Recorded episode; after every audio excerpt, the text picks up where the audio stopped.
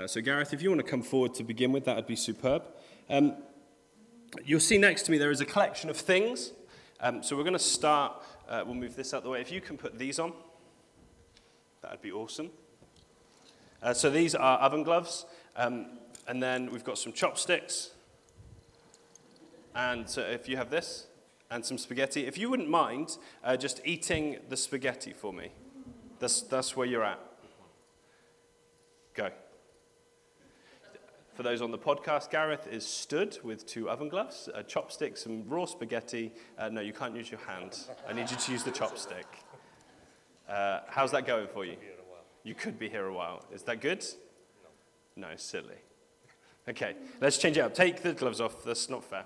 Uh, I don't know why I've got three chopsticks, so that this time you have two chopsticks. Uh, so if you have that, if you wear these, uh, and then if you move back a little bit, we're going to uh, play catch, uh, but you need to catch with the chopsticks. Can't use your hands. Okay? How you feeling? Okay, we'll start easy. I'm going to go underarm. Just the chopsticks. Oh! Okay. Ah, you dropped it. Okay, no, you can try once more because I really need you to drop it because you've ruined. literally, my entire preach has just gone down the pan. Okay, ready? We'll go higher this time. Let's see how you are. Don't, you're on the edge, so don't step back and fall off, okay? There we are. We'll pretend that was the first time. Okay, Gary, you can uh, bring those bits back to me. Round of applause for Gareth. Awesome. Thank you, thank you, thank you. I promise you there is method to the crazy madness behind that. Okay. It makes a, a fairly humorous uh, point, makes a, a, funny beginning to a service, uh, but the truth is, it's fairly ridiculous to try and uh, catch uh, with chopsticks or wear oven gloves, eat spaghetti that is raw uh, with one chopstick. Would we concur that that is a foolish uh, attempt? Something that doesn't make a huge amount of sense? The problem we have is that we seem to have managed to make life look a lot like this demonstration. We seem to go at things with one chopstick when two would work. We seem to try and do things that don't necessarily fit in to who we are or the situation or whatever it might be that comes together. We manage to wedge things together that weren't ever meant to meet. And the problem with that is it gets difficult and it gets challenging, and unless you're Gareth, you can't catch with, one, with two chopsticks. But to put a little bit of light into the situation for you, chopsticks are meant for pasta dishes. That's what they're for. You can use them for other dishes, sushi and such like, but they are generally meant for food. Oven gloves tend to work at their best when removing hot food or hot plates from an oven. Sunglasses tend to work at their best when you are outside. The list goes on. We know what these things are and we know how they work. And often we know who we are and we know how we work. Yet we try and put things into different places. We try and force things into situations that don't normally work. So I want to use this formula, this idea that if chopsticks are for eating and spaghetti needs to be cooked and you know sports balls are for playing with and all of that stuff, I want to use that formula. If we can all agree that there is a wrong way to do things and a right way to do things, if we can conclude that, that's the formula I want to look at the next three passages in. So June's going to come forward and she's just going to read for us three accounts of the journey that the disciples took with Jesus. So, June, if you want to come, thank you.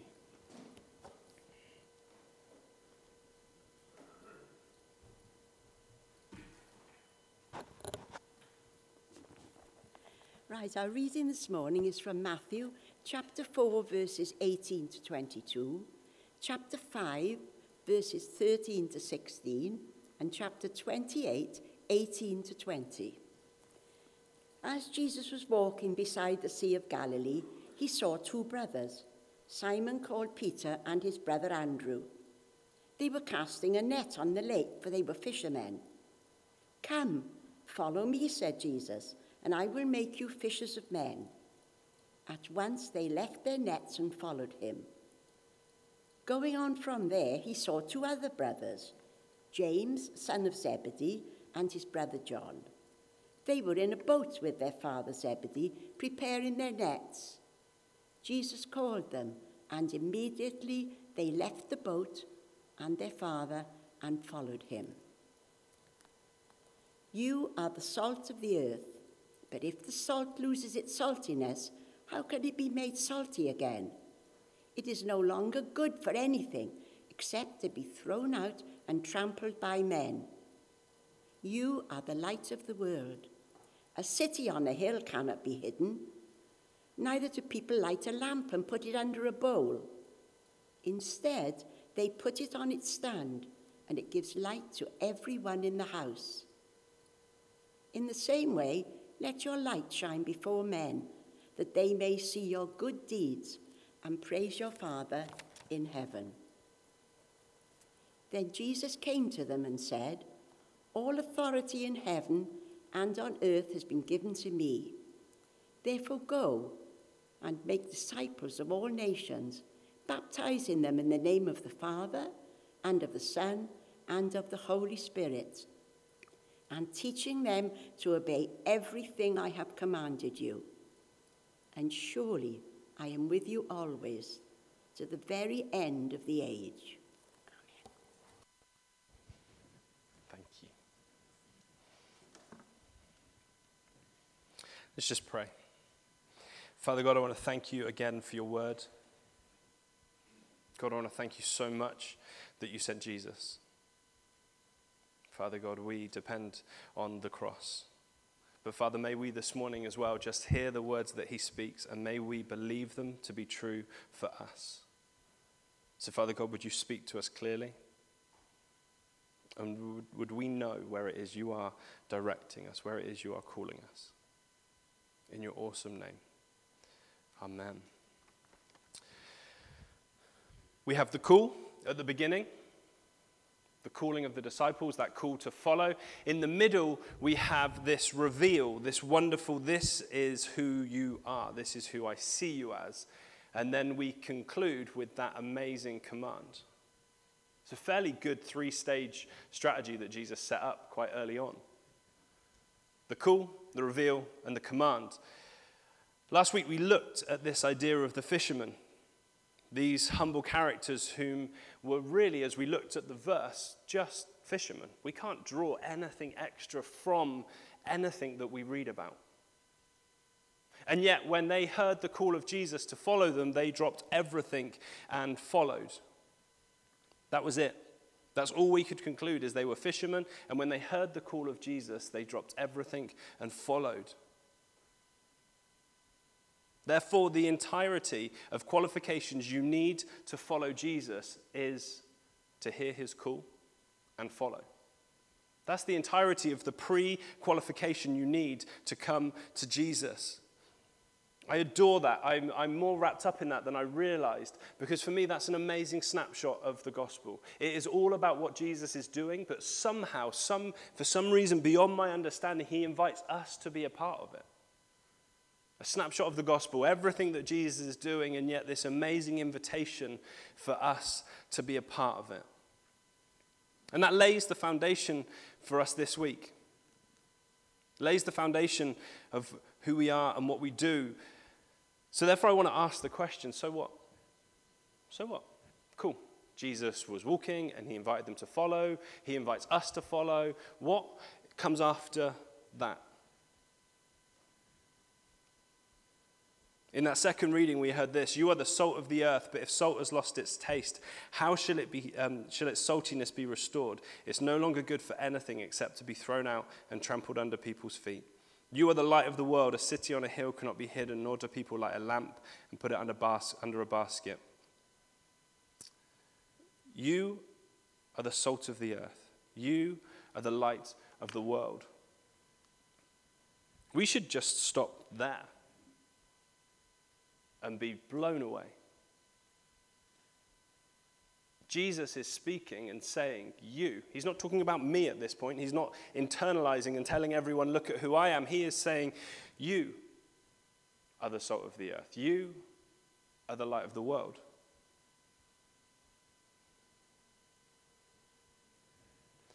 The problem we have is that we can dismiss things like this. So I want us to back up a tiny bit. We're just going to go back pre the statement that you are the salt of the earth, you are the light of the world, to Matthew 5 1 that reads this Now, when he saw the crowds, he went up on a mountainside and sat down. His disciples came to him and he began to teach. I wonder if you've ever questioned who is Jesus talking to when he says, You are salt, you are light. How often do we dismiss the audience that is before Jesus and we hear the words and we read them and we know the verse, like off by heart? But do we consider who the original hearers were? The challenge is that this opening, this uh, this description of where Jesus is wasn't just because people that were going to put the Bible into a book form really needed some chapter headings, and we could do with Jesus giving us reference points. So the Sermon on the Mount, good, he's on a mountain, perfect. That is not why this is in there. It's in there because it tells us the distinct factor of the people who heard Jesus say to them, You are the salt of the earth, you are the light of the world, were people that followed Jesus. That's it. Yes, the 12 gathered closer, but don't miss the fact Jesus addresses the crowd. What's the distinctive feature of the crowd? They followed Jesus up a mountainside. They were followers. They had followed Jesus. You know me well enough to know that I love to bang on about the fact that Jesus doesn't just address, you know, the, the religious authorities and he just doesn't address those who have like high-end jobs. Well, actually, here I need to say he doesn't just address like the families and the stay-at-home mums and the people that do sports coaching and teachers. The problem we have here is he's not just addressing everybody, uh, anybody. He is addressing everybody. Blanket statement at the start you are the salt of the earth. You are the light of the world. Who? Everyone that's hearing him. Distinctive factor we can conclude about them, they followed. Therefore, the thing we can conclude is there were those that didn't follow. There were those going about their daily business. Now, I don't know if you're like me, but if I see a crowd of people, I'm curious. I start to wonder what it is. I can be quite easily drawn by a crowd. But here we conclude that there are those who follow and those who don't. And those who followed, and please hear the, the, just the wonder of what Jesus says to people that follow him. Matthew 13, you are the salt of the earth. Matthew 14, you are the light of the world. In those two verses, Jesus says to people that follow him, they're your truths. They're your truths. Jesus isn't including a few, excluding a few. There's like a whole discipleship journey thing that people can bang on about, but we take this at the rawest of its content. Jesus is saying, You. And if we believe that for then, if we look back to the kind of biblical historical thing that's going on then, and we believe that Jesus is still speaking to us today, you need to hear this truth. You are the salt of the earth. You, individually. I'm not talking generally. I can look at most of you. My peripheral vision's not great. But you, sat before me, are the salt of the earth. You are the light of the world. Jesus is speaking to a collection of people whose uniting factor is the fact that they followed. It's interesting, and just to kind of dispel anyone's curiosity, we're gathered here today as a gathered church in the knowledge that if you follow Jesus, then he's saying to you, You are the salt of the earth, you are the light of the world. Therefore, there may be people here that don't yet follow Jesus. They gather, but they don't follow him personally. But those of you who know, those of you who are in relationship with Jesus, he is telling you if you follow me, if you follow me, you are the salt of the earth. You are the light of the world. When you go into a situation with me in you, you enrich it. That's what salt does. You enrich the place you are. I don't know how many of you rock up to work on a Monday looking like the last place you want to be is there, but you have the authority in Jesus to walk into that place and go, you know, me being here makes your lives better. Why? Jesus said so. I don't know if you've considered it, but your life is like when you turn on a torch in pitch black. Your life will puncture darkness. I do not know how torches work. I know that they make light. I get, I'm not completely dumb to torches. I don't understand how it works. What I do know is if I press that button, darkness suddenly is broken by light. Jesus tells you, you know what? The darkest places in this world, if you enter them, you are puncturing them with light. Why? Because you are the salt of the earth. You are the light of the world. We read these, we know this verse. Some of us will have it in wonderful pictures on walls. But the truth is, he's talking to you. Why? Because when Jesus first said this, he said it to people that followed him. No qualifications were needed. He didn't single people out. You're going to be a great public speaker. You can be salt. You are really caring and you're gentle. You can be light. He doesn't break it up. He simply says, Follow me. Therefore, you are salt and you are light. I love that. I love that. Follow, follow him. Be salt and be light.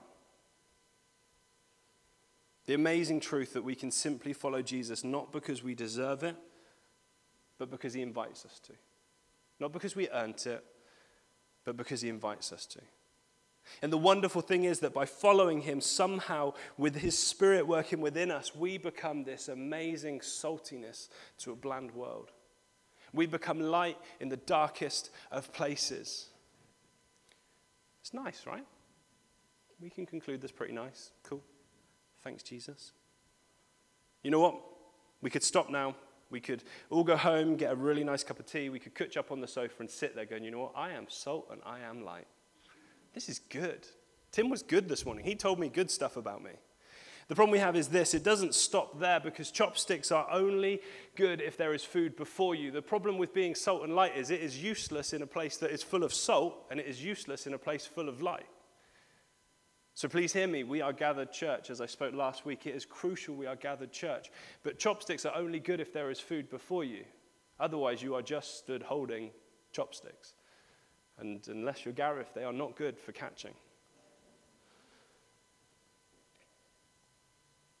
A game of catch works when there's someone or something to throw the ball back. Sunglasses rely upon the sun. Oven gloves need something hot to protect you from. Being salt and light alone is not simply enough.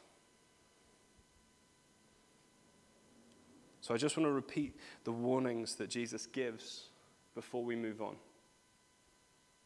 With that in mind, you are salt and you are light. But Jesus does not leave it there. If a salt has lost its taste, how shall its saltiness be restored? It is no longer good for anything except to be thrown out. A city on a hill cannot be hidden, nor do people light a lamp and put it under a basket. You see, the problem is being salt and light is not simply enough on its own.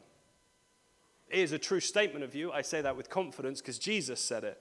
But being salt and light is not enough on its own. Why? Because the last thing that we have in the Gospel of Matthew is this All authority in heaven and on earth has been given to me, Jesus speaking.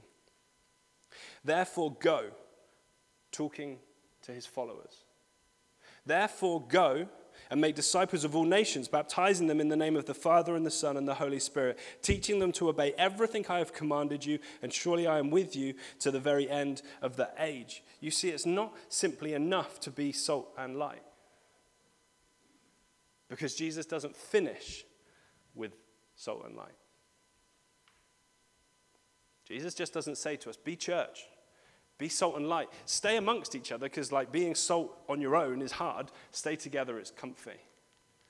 He doesn't say there is a lot of darkness, and your light, whilst really good, isn't like the biggest light. So stay with other light. That's where you're at your best. That's not what he says. That's not what he says. I believe he tells us that we can come as we are before him. We can come as we are before Him, and through salvation, we become the salt and light of God on earth. Through salvation, we become the salt and light of God on earth. And now we begin to realize what we have to do with that. Go. Go. What do we do with everything Jesus has given to us? Well, we could be those people that just sit here and go, cool, Jesus has been good to me. My life is good. Or we could be the people that hear this command go, therefore, and make disciples of all nations. Go. Jesus called them. And I don't know if you ever picked up on this, but Jesus tells them at the very beginning what their new job description is. You are going to be fishermen of men. And at the very end, he just reminds them different wording, they're a bit more educated now. Different wording. Go therefore and make disciples of all nation. Translation Go be fishermen of men and women. Go.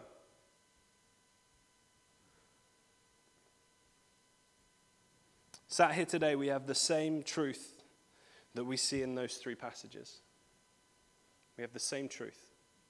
An eclectic mix of people from different walks of life and different stages, together gathered.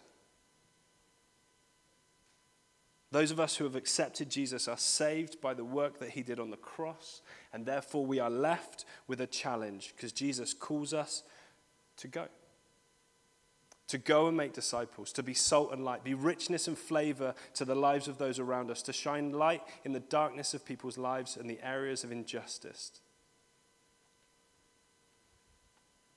Too often, I've been guilty of this. We read this as an observer. We pick a page and we read what it says and we go, you know, I am sat here observing a situation that's happened, which works with a whole lot of textbooks.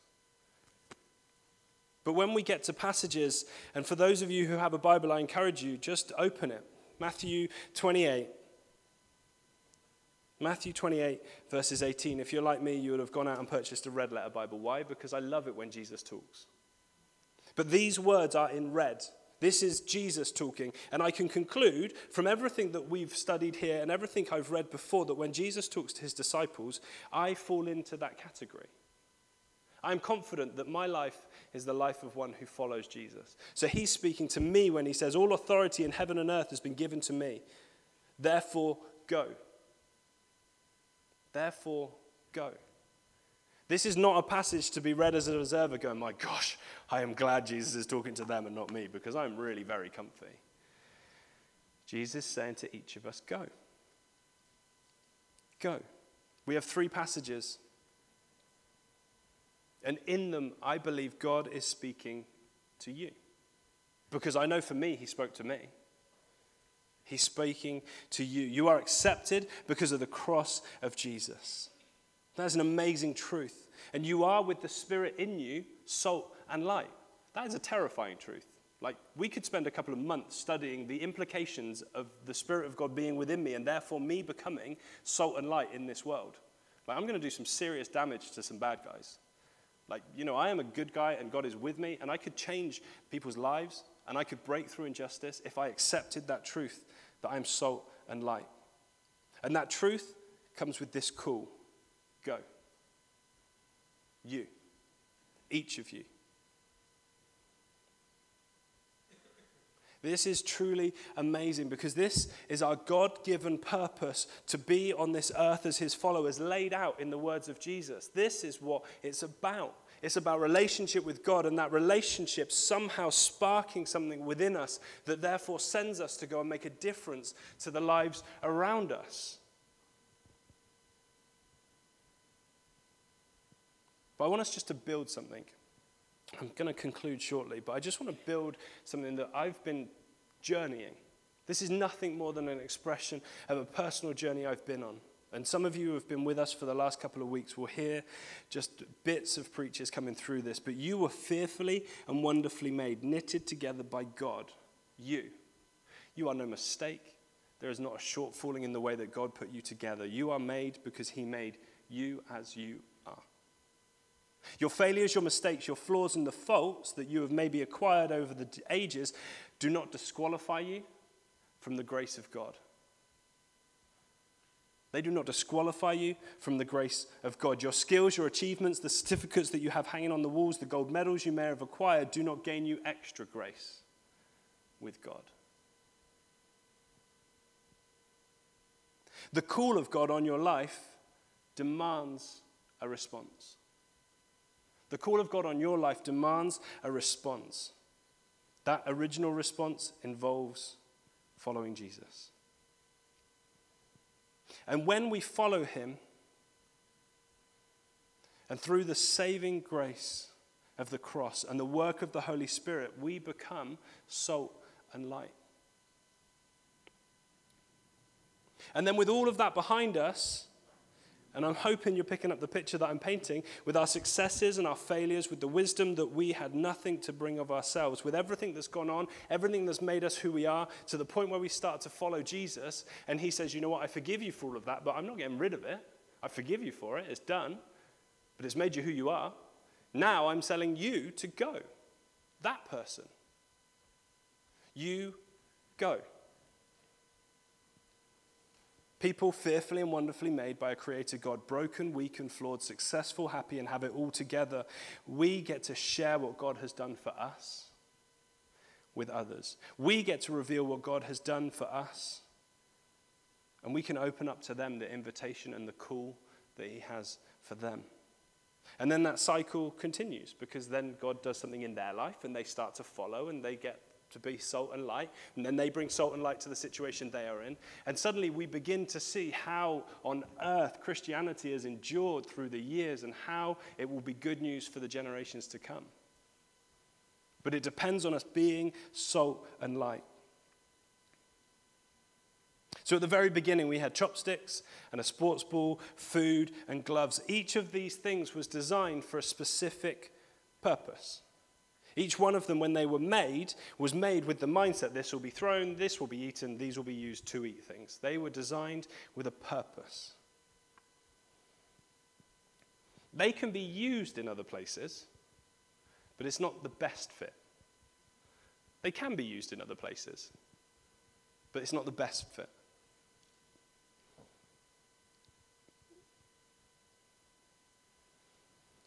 If it wasn't for the fact that I'm wearing a clip mic, uh, this would be one of those moments modern generations would describe as a mic drop.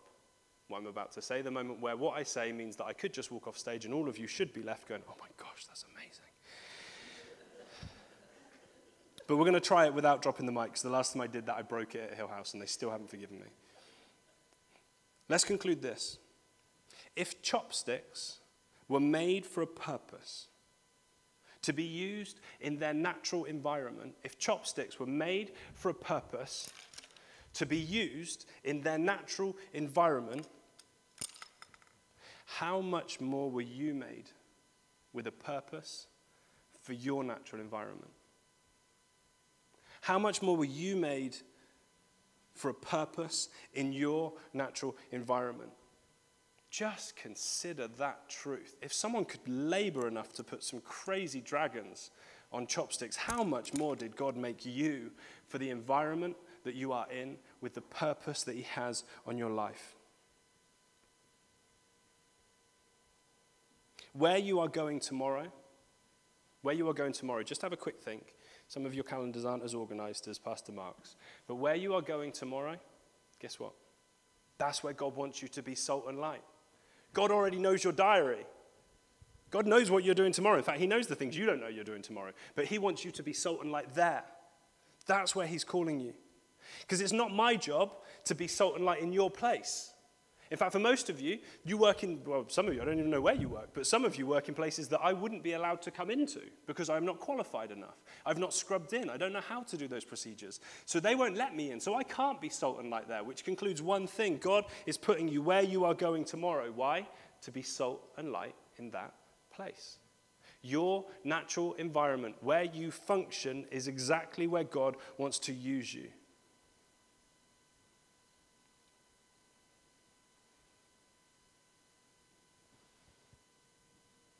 Pastor Mark is very good at a lot of things. But you would not trust him to cut your hair. You would go to a hairdresser. I don't know why we've decided to take that very simple formula and change it for other areas of our life. You are salt and light. Therefore, go and be salt and light where you are. Pastor Mark is called to be a pastor. Be salt and light there. Awesome. Catherine's called to be a teacher. Go and be salt and light there. I could go on and on and on. You see, you are not where you're not meant to be. God might be in the transition of moving you. Cool. But you are where God has placed you. Why? To be salt and light. Stop second guessing. Stop worrying. Somehow you've missed your calling, where you are right now, where you are going tomorrow. The people you're having lunch with today, have you considered? Maybe they are sat there in darkness and God's going, You, go and be some light. Go and be light. You are the best fit for where you are. God has called you to share his good news in those places.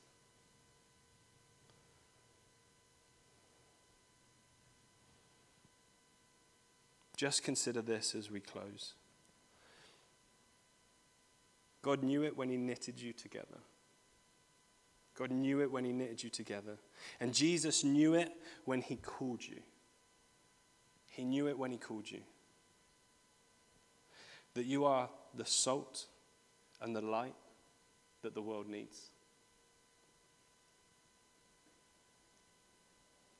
So I challenge you do not hide it. Do not lose the saltiness of who you are. And I want to close with this encouragement God can use you. God can use you, flawed and failed, successful and intelligent, wherever you fit. God can use you.